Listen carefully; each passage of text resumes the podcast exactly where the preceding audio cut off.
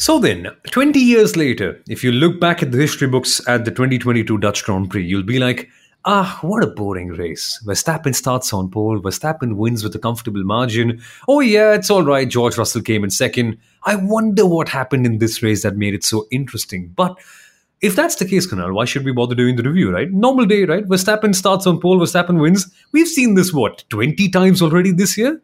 Normal days. Yeah, and we actually had the same conversation for the 2022 British Grand Prix, where, Carlos Sainz started on pole. He won that race, his first race win of his career. But there was just so much that happened between the start and the checkered flag. Yeah, it felt like one of those war strategy movies where you could see both the generals sitting on the other side of the room, tinkering over their tactics and just kind of predicting what's going to happen. It was literally like a chess match that played out in front of us. That was amazing. But just how did we get here to see Max Verstappen winning the Dutch Grand Prix again? Max Verstappen taking, I think 9th or 10th victory of the year. We've almost lost count. It seems simple, but this is exactly what we're going to have on this episode of the Inside Line F1 podcast, analyzing just how did we get to this situation. How did the VSC influence the race? How did the safety car influence the race? And could we potentially have seen Lewis Hamilton finally get his first win of the year? That's going to be a lot of good stuff coming up later in the episode, but let's not start with all the heavy stuff immediately, right? Let's start with some of the lighter things, which includes, firstly, introducing the three of us. My name is Somal Arora, folks. I'm the host of The Driving Force on Disney Plus Hotstar. And the first voice you heard on the show after me was Kunal Shah, the former marketing head of the Force India F1 team, who's also an FIA-accredited Formula 1 journalist for the ViaPlay network. And back again for a full episode is Sundaram, F1 stats guru, right here with us. So, the funny thing, guys, this weekend, I don't know where to begin, honestly, because you can firstly start off with qualifying and Max's amazing lap in that case, or then you could be like, oh my God, Mercedes is faster. Then you could sit back on and wonder, well, are Ferrari now slower than Mercedes? So just where do we begin, Sundaram? There's just so many places that we can start at. Yeah, there are way too many places to start at, but the first place where I had a little sneak peek on is Ferrari's wheel of misfortune. I had the privilege of having a little glance at that, and this time it's actually ended at surprise pit crew with a sudden pit stop, and just to top it off, there's a sudden an unsafe release as well. Sundaram, I have to ask, are you by any chance still in Zandvoort? Because I hear a lot of party music in the background, and you've always said you're a Fernando Alonso fan, but maybe secretly you are a Max Verstappen fan celebrating still in Zandvoort, because he had a fantastic win. But I'm not going to start with all the serious stuff. I mean, we got to talk about the pigeons, right? There were just so many of them out there. Like, I remember the marshals were actually running, trying to get the pigeons off the circuit. Like, perfect track limit sensors, if that's the way to put it. And some of those pigeons were really brave, especially during the Formula 2 races. And unfortunately, one pigeon got martyred by, I think, Marcus Armstrong during the sprint race on Saturday, the Formula 2 sprint race. And then, speaking of Saturday, Sebastian Vettel literally came up with a dad joke when he said, I hit the Zand in Zandvoort, talking of his excursion in qualifying, which saw him have yet another Q1 exit. Yeah, firstly, we will miss Paddy the Pigeon. I mean, that was really unfortunate what happened in the incident there with Marcus Armstrong. But on other terms, I don't know what happened with the pigeons over there. I mean, the pigeons in Mumbai aren't quite as aggressive as they are over here. I mean, if you look at them with one stare, they run away over here. So you've got to actually figure out what they eat back in the Netherlands for all the pigeons. But the pigeons aside, let's actually stay on the pigeons for a second, because isn't it the second time we're seeing birds kind of hamper a race? Not hamper, but kind of get in the way of a race, because I think Vettel had an incident in 2016 Canada. I suppose it's seagulls for Vettel. So who are the pigeons' favorite round? Do we know by chance? I don't know. Maybe Montoya had the favorite in a deer. There have been groundhogs. There have been the armadillos, or the Godzilla in Singapore, as Max Verstappen has called it before as well. So had this been the Bernie Ecclestone era, he would have figured a way to get an invoice to the pigeons for watching the race so up close for free, right? So that's one thing. But anyway, pigeons aside, there's a Frederic Vasseur, the team principal of Sauber Alfa Romeo Racing, depending, whether you call it Sauber if you're an old timer like me, or Alfa Romeo Racing if you're somebody who's just started to follow the sport. He turned around and said something damn interesting about DNFs, or did not finish records, because his team has had several. He said, sometimes it's technical, sometimes it's the engine, sometimes it is Latifi. And as luck would have it, it was an engine that got Alfa Romeo a DNF this season or this race. And I'm leaving my best for the last, right? There's this whole talk of Colton Herta going to Alpha Tauri with an FIA exception towards a super license and all of that. I'm sure you guys have read it everywhere. But what you've not heard is Franz Tost, the team principal of Alpha Tauri, actually turned around and said, I have never seen Colton Herta. All I really care about is his relationship with the right side pedal. I have to educate whoever, Red Bull puts in my cars, and maybe it's going to be you next. Literally, that's what he said. You know what? The funny part is, Lewis Hamilton was asking the other day, who is Franz Tost? And now Franz Tost is asking, who's Colton Herta? I mean, what is it? Is it some sort of bubble, the paddock, Kunal? Because you've been there more than we have. Do people really not know each other there? Or is it like too many people that they forget? I can't imagine him not knowing Colton Herta for the first time. Well, as long as Colton Herta doesn't turn around and say, what is Formula One? And oh my God, what's a super license? I'm driving some of the fastest cars on the planet on the other side of the pond without a super license. And suddenly you make me cross a pond and say, I need a super license. So as long as Colton Herta doesn't turn around and say, what's a super license? I don't care if Hamilton doesn't know Tost or Tost doesn't know Herta. I mean, but maybe that's something we should speak about later on in the show. Should the FIA make an exception for Colton Herta or not? But that's later on in the show. Toss for thought? Food for thought? No, whatever. Sorry, bad joke aside, we should get to the race in a second. But folks, firstly, we have to take a short break. But coming back up, we will be talking about the strategy and why the Dutch GP went the way it went. So, see you in a second. Hey folks, welcome back into the Inside Line F1 podcast. Don't worry, we're done with the pigeon chatter, we're done with the Franz Tost chatter. Now on to the main race, and oh my goodness, where do we begin, guys? Because there's just so many places to actually start from, including firstly the start where we saw Lewis Hamilton come together with Carlos Sainz.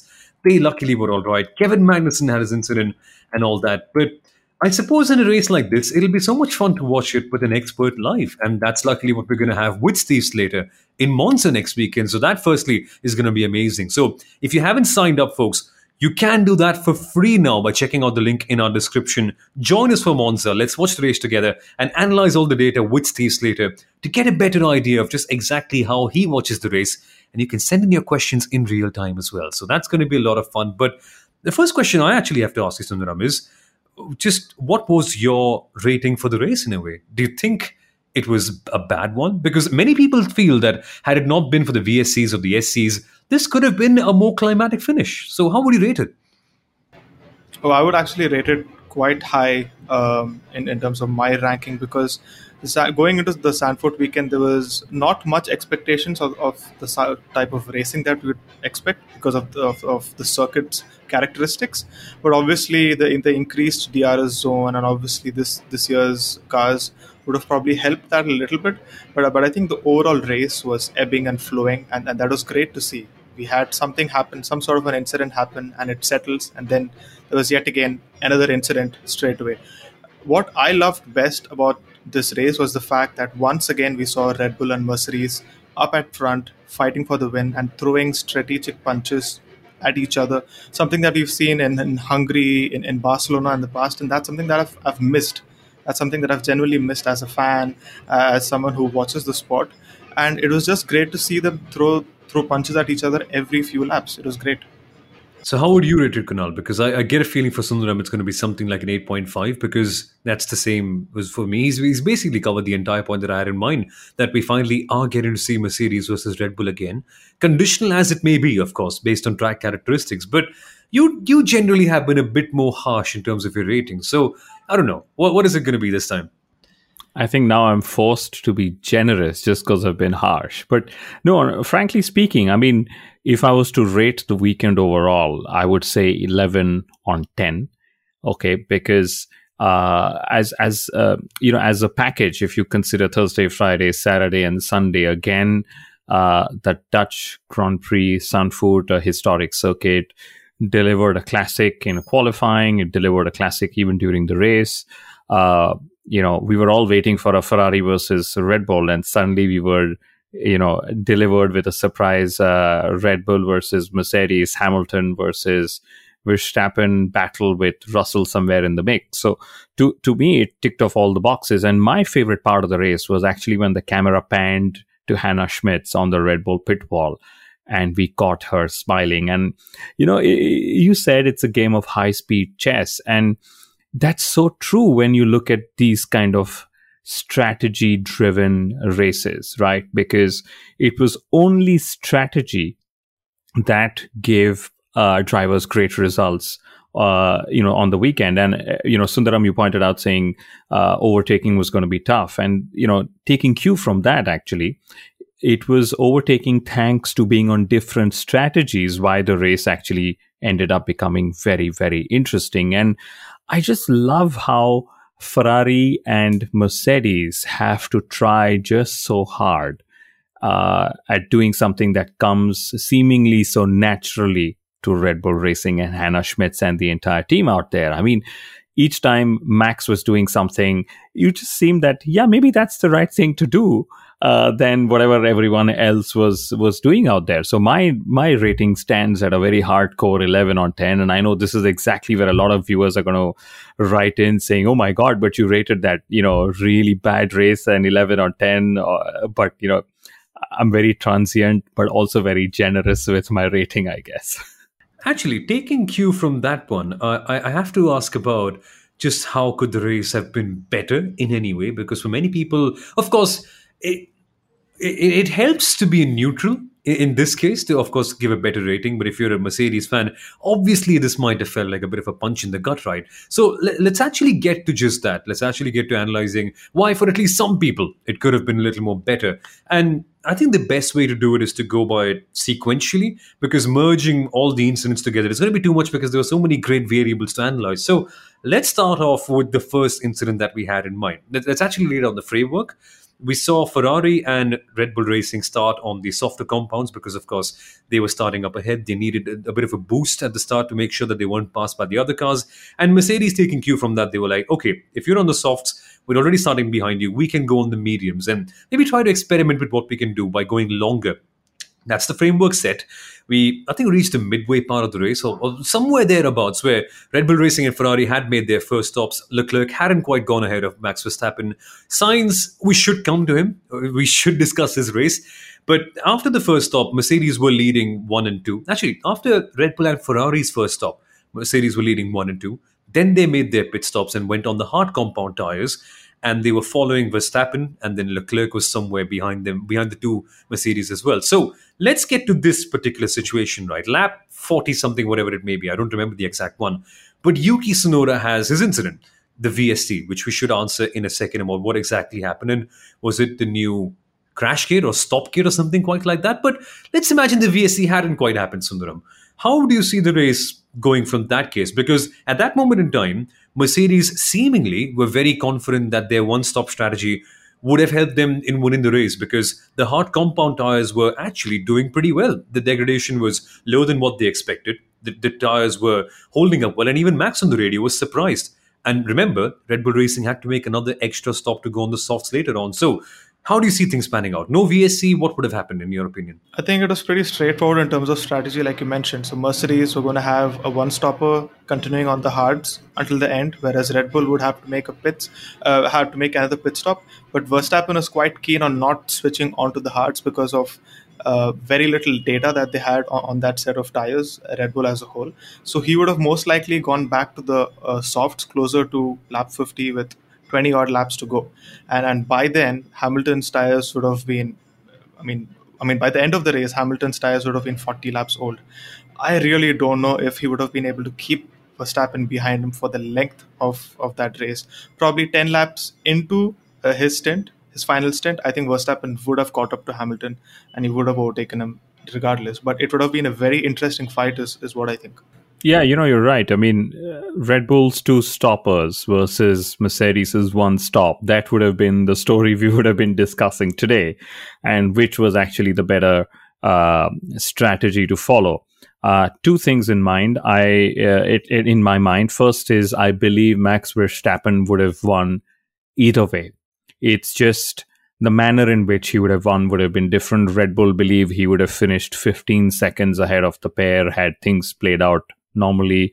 Mercedes believe they would have anyway lost to Max Verstappen, but the gap wouldn't have been as much. So the winner would have been Max Verstappen either way. So this also throws all the conspiracy theories out of the window. And it's very unfortunate that there is this, minority segment of fans that believe that conspiracies are what happen in the sport time and time again, and F1 is fixed and all that crap comes up. And I say crap for a very serious reason, because when a Grand Prix is running, when you're playing high-speed game of chess, literally, I'll take Somal's analogy forward, you can't keep looking at what the other players, playing next to you are doing constantly, and then keep that in mind while also keeping your opponent's moves in mind. So that's one thing. And second is, to cue to what Sundaram said, and Somal, what you said about Mercedes starting on the mediums and so on. Mercedes knew that they were closer to Red Bull and Ferrari in race pace this weekend than, say, for example, in Spa, right? And you said circuit characteristics. The lower the Mercedes can drive the car, and if the circuit doesn't have bumps, they actually are in a very sweet performance window. So here, Mark Hughes reports that the race pace deficit was just about 0.2, which got Mercedes into the fight, right? So they started on the medium to do something different. They could also start on the medium because the run into the first corner was not as long, so they could afford to have sort of a different tire than people around them and, not be overtaken there, right? And the second, which is something that everybody is talking about, Mercedes's pace on the hard, was what surprised everyone. But one thing we also should keep in mind is Max Verstappen's pace on the soft, because he was able to push without suffering from as much degradation than, say, for example, Charles Leclerc. And Mercedes didn't even touch the soft in the race, on Sunday, right? So just very interesting how teams are using all sets of permutations and combinations to get track position to finish ahead of their rivals eventually when it comes to race day. And also, since you mentioned conspiracy, I have to top that off with another point, but I won't give it too much of attention. What I felt is, the sort of views that people have on social media, is it's quite sad to see. But what I felt is that there was more at stake in last year's championship than this year for Red Bull to pull any such sort of tactics. If that was required, maybe that would have happened sometime in Abu Dhabi or in one of the previous races last year, where it was very closely matched between Hamilton and Verstappen. Exactly. And the kind of views that people have put out on social media are frankly atrocious. Like, to hear things like Hannah Schmitz actually called Alpha Tauri to say, okay, guys, you have to stop Yuki Tsunoda's car right now at this one particular moment. I mean, come on. Okay, there might be a faint possibility, because obviously our minds have been tarnished by the memory of Nelson Piquet, 2008, Crashgate, whatever it may be. But let's be real, guys. Do we seriously think this happens in Formula 1? A sport where it costs so much to run the car and everything? It's ridiculous, isn't it, Sundaram? Yeah, and I know there's been a lot of comparisons being made to 2008 Singapore, but you need to remember that there was a very small group of people involved in that, probably just 2 to 3 or maybe 4 people involved in that. But this year, if you're actually talking about Red Bull, Alpha Tauri, their mechanics, some people even went to say that when Alpha Tauri's mechanics were fixing Tsunoda's seatbelt, they were actually giving him information on where he needs to stop on track. So you're basically talking about two teams, their team principals, management, and even the mechanics being involved in this. That's just too much. There'll be too many loose ends over there. So I don't think so that's really, really possible. And I would like to believe that's not how it functions. I think we should give none of this crap anymore airtime on our super popular show where millions are listening each time. No, but seriously, I mean, conspiracy theories are just out of the window. But the one thing for certain, you know, is that the credibility of Formula One has been shaken after the Abu Dhabi 2021 incident, which we all know what happened. So it's only fair that people keep asking these questions. But, you know, after a point, you know, conspiracy theories need to stop somewhere as well. So the depth at which people are going, you know, somebody has turned around and said about Tsunoda could loosen his seat belt and he couldn't wear it back again. You know, these are quick release seat belts, and there are so many ways to technically explain why a lot of these conspiracy theories are actually crap, right? And the first and most important thing, I mean, you know, it's not a point that Red Bull Racing needs to score. They're like 100 points ahead. So they would definitely not want to risk expulsion from the championship for something so silly, especially when Mercedes and Red Bull simulations believed that Max Verstappen was anyway going to win. So why would you fix a race? Or why would you think of fixing a race that you are anyway going to win? And when you've already literally got both the championships in the bag as well. So why even bother doing something quite like that? I just had to say it once. Bullshit. Great. I feel my chest feel a little bit heavy, a little bit lighter now. Great. But let's move on to the implications of that, because obviously the VSC comes in. We see Max Verstappen diving in for a quick pit stop. And the same happened with Mercedes as well. Verstappen tried to get a pit stop before that, but luckily for him, the timing was just great. Now, luckily, right? No conspiracy. We have done enough on that for a second. But eventually what happened was that Verstappen went on the hards and the Mercedes drivers were on the mediums. And in that case, Kunal, we noticed that Mercedes were able to catch up quite well. I think the gap was reduced to around 11 seconds from being somewhere around 20-odd. Hamilton was really having a great, great time because obviously he was able to kind of get those mediums activated a little bit faster. And of course, the hards take time to come into the race, right? So that was a really fun period until we got to the safety car, the second safety car. The first safety car, but the second stoppage of sorts that we had with Valtteri Bottas, of course, Top India turn one, and Carlos Sainz making that move on Ocon, which we should get to in a couple of minutes' time. But in that case, right, we get to the big question of this entire weekend. Were Mercedes wrong in not bringing Lewis Hamilton in? Now, big one, because obviously at a circuit like Zandvoort, you can be inclined towards keeping track position where passing already is pretty hard, and you need quite a big pace advantage to actually get a move done, as Sundaram mentioned early on. But seriously, do you think it was a Mercedes team call to not favour Hamilton, or were they screwing him over, or whatever term he's used on the team radio? Because on social media, people have come out with extremely, extreme views, if you can put it that way. But at that moment in time, was it a justified call in your opinion? You know, it's in hindsight. We're all talking in hindsight. And firstly, I don't want us to bring up social media because this is where, after a point, it's just like, oh my God, everybody has an opinion and hence everybody will tweet their opinion. At least I use Twitter, as you guys know. In my view, Mercedes were sort of caught in the middle of nowhere because they had a pre-race agreement where they played out this exact scenario that we will do a one-stop, this is what's going to happen, Max is going to be behind. And that pre-race agreement was probably that Russell would sort of hold back Max before he could attack Lewis, and then Lewis would go on and win the race. This was because Lewis was ahead on the grid than George Russell. So it was not about favoring Lewis. It was about who could give you the best chance for the win. Now, I assume that if Russell would have jumped Lewis at some point, maybe they would have favored Russell. So that's one part, right?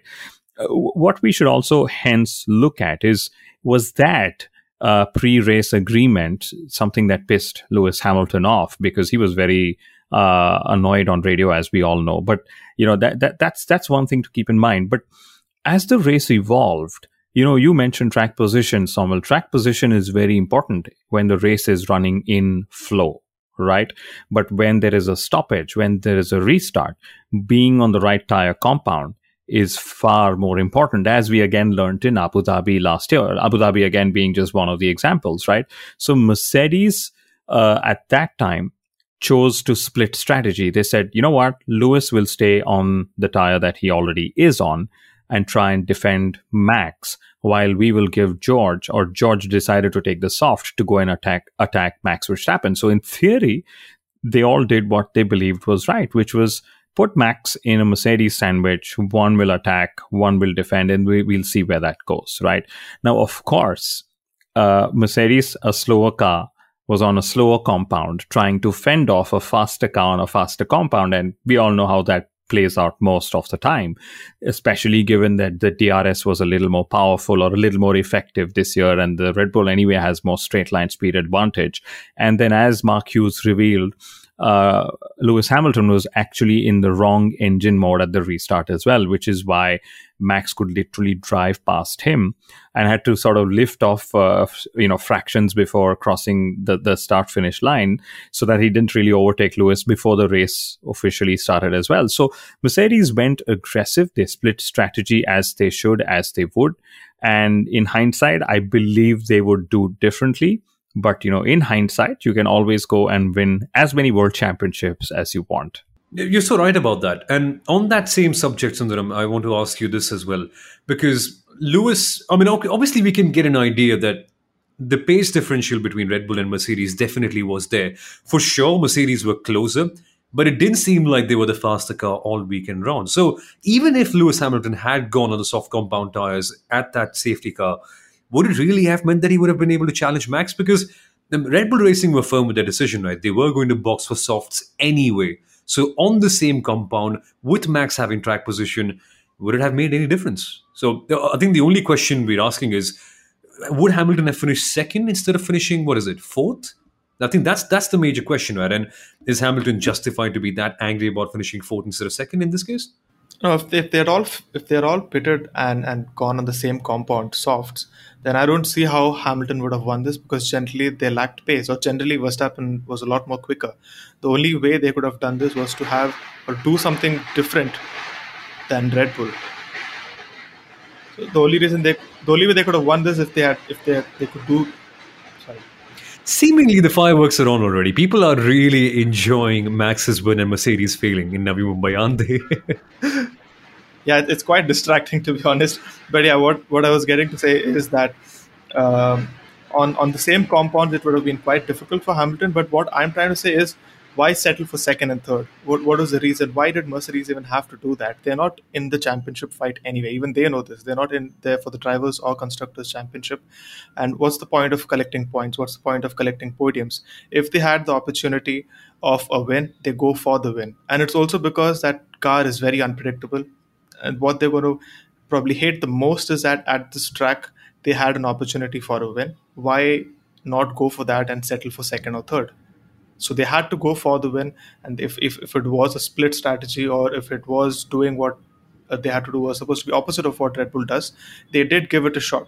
And secondly, also about people saying that George Russell should have played the team game and tried to defend. I think that could have been a good option to guarantee Mercedes, or even go for a more delayed sort of, a fight into the race. But that is not George's responsibility. That's not his job to say that I'm going to sacrifice my race and let Hamilton win this. That's the team's call. And I don't think so that was actually made on the broadcast. So he had to look after his race also, because Leclerc had switched to softs. And I think what he did from his side was right. Yeah, and in the end, that high-speed game of chess just turned out in a way that Lewis Hamilton, from looking at winning the race, literally ended up finishing off the podium, right? And he had three used sets of softs if he wanted to use them. But the reality is that they would have probably thought that having Lewis hold Max was probably a better way of trying to get a race win than trying to put him on the same compound and go for. Anyway, how it's all played out is why we've spent almost 30 minutes talking about strategy. But a lot of things actually happened in Zandvoort. They did, yeah. And before we get to that, I just want to point out one thing. You remember Bono always on the radio saying, "Get in there, Lewis, get in there." The one time Bono didn't say "get in there," Lewis had such a bad race. So maybe it's just a good rule of thumb. Get in there, Lewis. Every time you see an opportunity, get in the pits. No? Bad one. Okay, we move on. We talk about Ferrari for a second, because in this entire scenario, I essentially was expecting Ferrari to be a little bit closer, because yes, we saw that they had qualifying pace, but in the race, they were nowhere to be seen. I mean, no pace at all.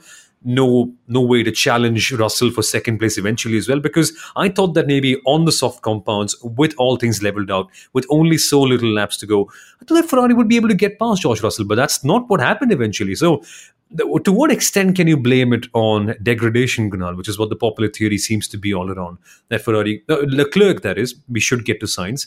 I've been saying that for too long now, but the reason why Leclerc wasn't able to challenge was degradation purely because we saw that they were complaining about it on the radio, saying that deg is bad in the early part. So was that the reason why, according to you?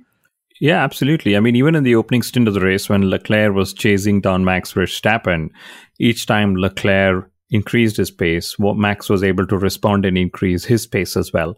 But then Leclerc hit a ceiling much before Max could. So it was tires that were a limiting factor. And, just the way last weekend it was about Ferrari asking a question to their drivers. I don't know why they stopped asking the question this weekend. But this weekend, everything that Mattia Binotto has answered has been about, hey, your pit stops were bad.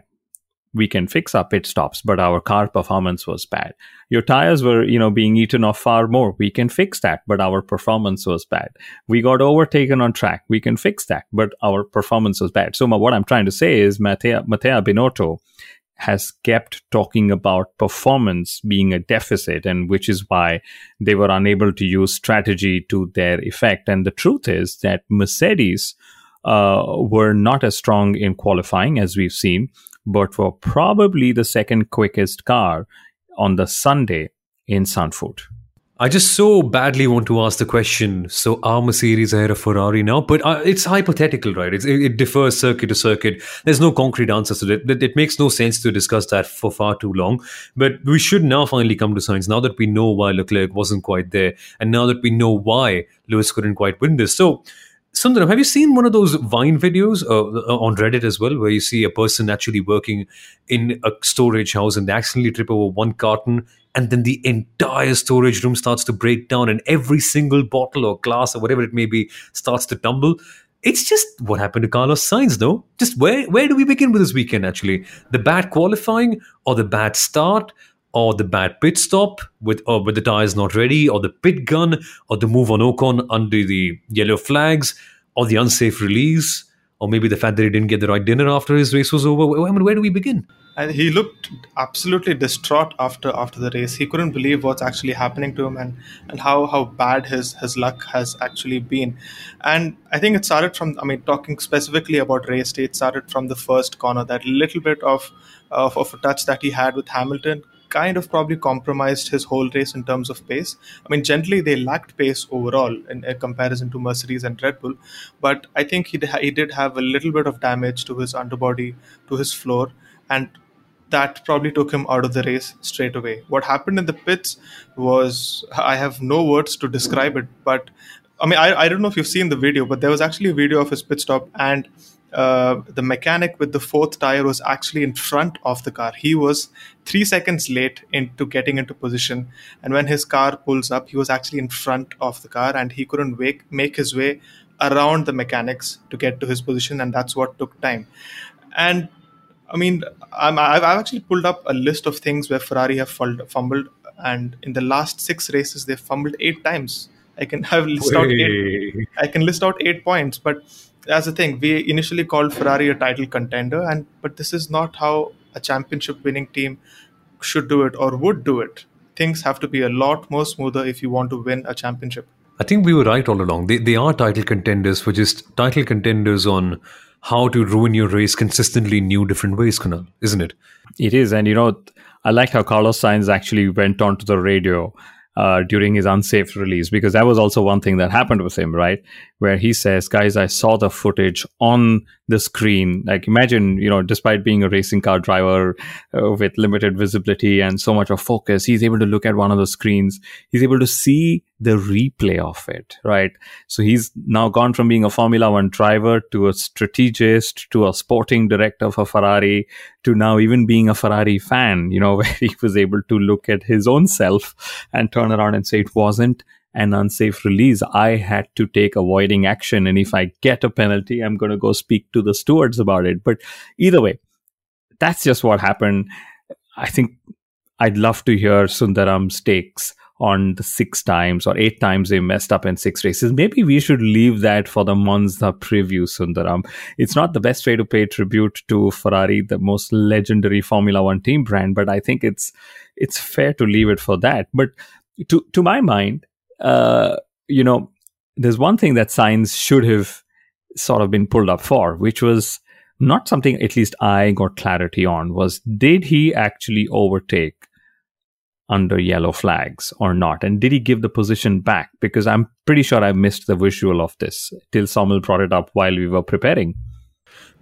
I'm still confused. I don't know why they didn't get a penalty for that, Ferrari. The reason why they didn't get a penalty for the pit gun issue was that the FIA said that, it's a tight pit lane, stuff like this happens. So that's the reason why they were able to bail out on that. But I don't see any official justification yet on the yellow flag pass on Ocon. And of course, we saw the kerfuffle over there happen where Sainz wasn't quite able to give the position back. So we shall get back to you on that when we have more information.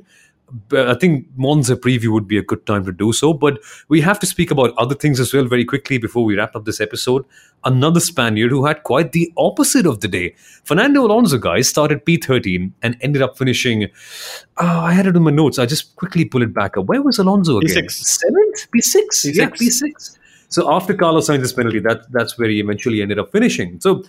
as far as I can remember, Alonso was on the hard compound tyres for most of the race until the safety car came in and gave him essentially a free pit stop to be on the right compounds. And yes, he was not able to get past Lando Norris initially, but eventually the safety car helped him out in the long run. And that was where Alonso was able to pip him and maybe get a few seconds on Carlos Sainz, which eventually promoted him up to P6. So great weekend for him. But also, guys... Ocon could have also had a similar one if Alpine had decided that, we don't want to continue with the one stop. So they essentially split their ways and said, Fernando goes one way, Esteban goes the other. But it still very much looks like a very balanced lineup, this Sundaram. And they are edging very close towards just solidifying that P4 slot. Yeah, actually, before the race, from what I picked up from everyone's opinions after Friday practice was that the hard tire is not a suitable tire on race day. And while I was looking at everyone's tire allocation, when I came to Alonso, I was like, he has to basically do a soft, medium, soft and stay away from the hards. And during the race broadcast, when I saw Alonso switch to hards, I was like, Alpine have totally fudged this, and this is going to be another wrong decision that they've made. But thankfully, I've had to eat up my own words. And I think he was one of the earliest people who switched to hards, and that had brilliant pace, probably because of the climate, the weather conditions, and also because of very good track evolution. And that's something actually which people picked off. And everyone moved off to hards because they had very good pace. Track evolution is actually very interesting because that's something that happened a lot. First is a theory from Pirelli, which was reported that the sand which was on the circuit kept getting cleaned off as more and more sessions ran through the circuit. And hence, the hard, for example, which was expected to be a second away from the soft tire, eventually was less than that. So the gap between the compounds also ended up narrowing in the first place, right? So all in all, I think this high-speed game of chess was fantastic. And we're going to have a higher-speed game of chess come up this weekend. It's the final race of the triple header. And I really hope you guys have conserved all your energy for meeting the Tifosi. And let's hope that for all the love that they give Ferrari, their answers or their prayers are answered. Yeah, let's hope so. Let's certainly hope so. Let's hope that the Tifosi won't be dejected by the time they come to Monza. And if anything, let's hope we get to see something different this time. And let's hope we get to see a fun strategic race. And if we do have that, it'll be amazing to watch it with us live on Paytm Insider with Steve Slater, the legendary Formula One commentator, also joining us along. And now the tickets are 100% free. So click on the link below to register yourself for the event. We watch the race together. We analyze it, we understand how it happens, and you can send in your questions live and stand a chance to win some amazing posters by Hidden Prince as well if you take part in our quiz competition. So that's another reason for you to tune in this Sunday. So see you there, folks. But first, we go here on the podcast for the Monza preview. So stay tuned for that and have a good time. Bye-bye.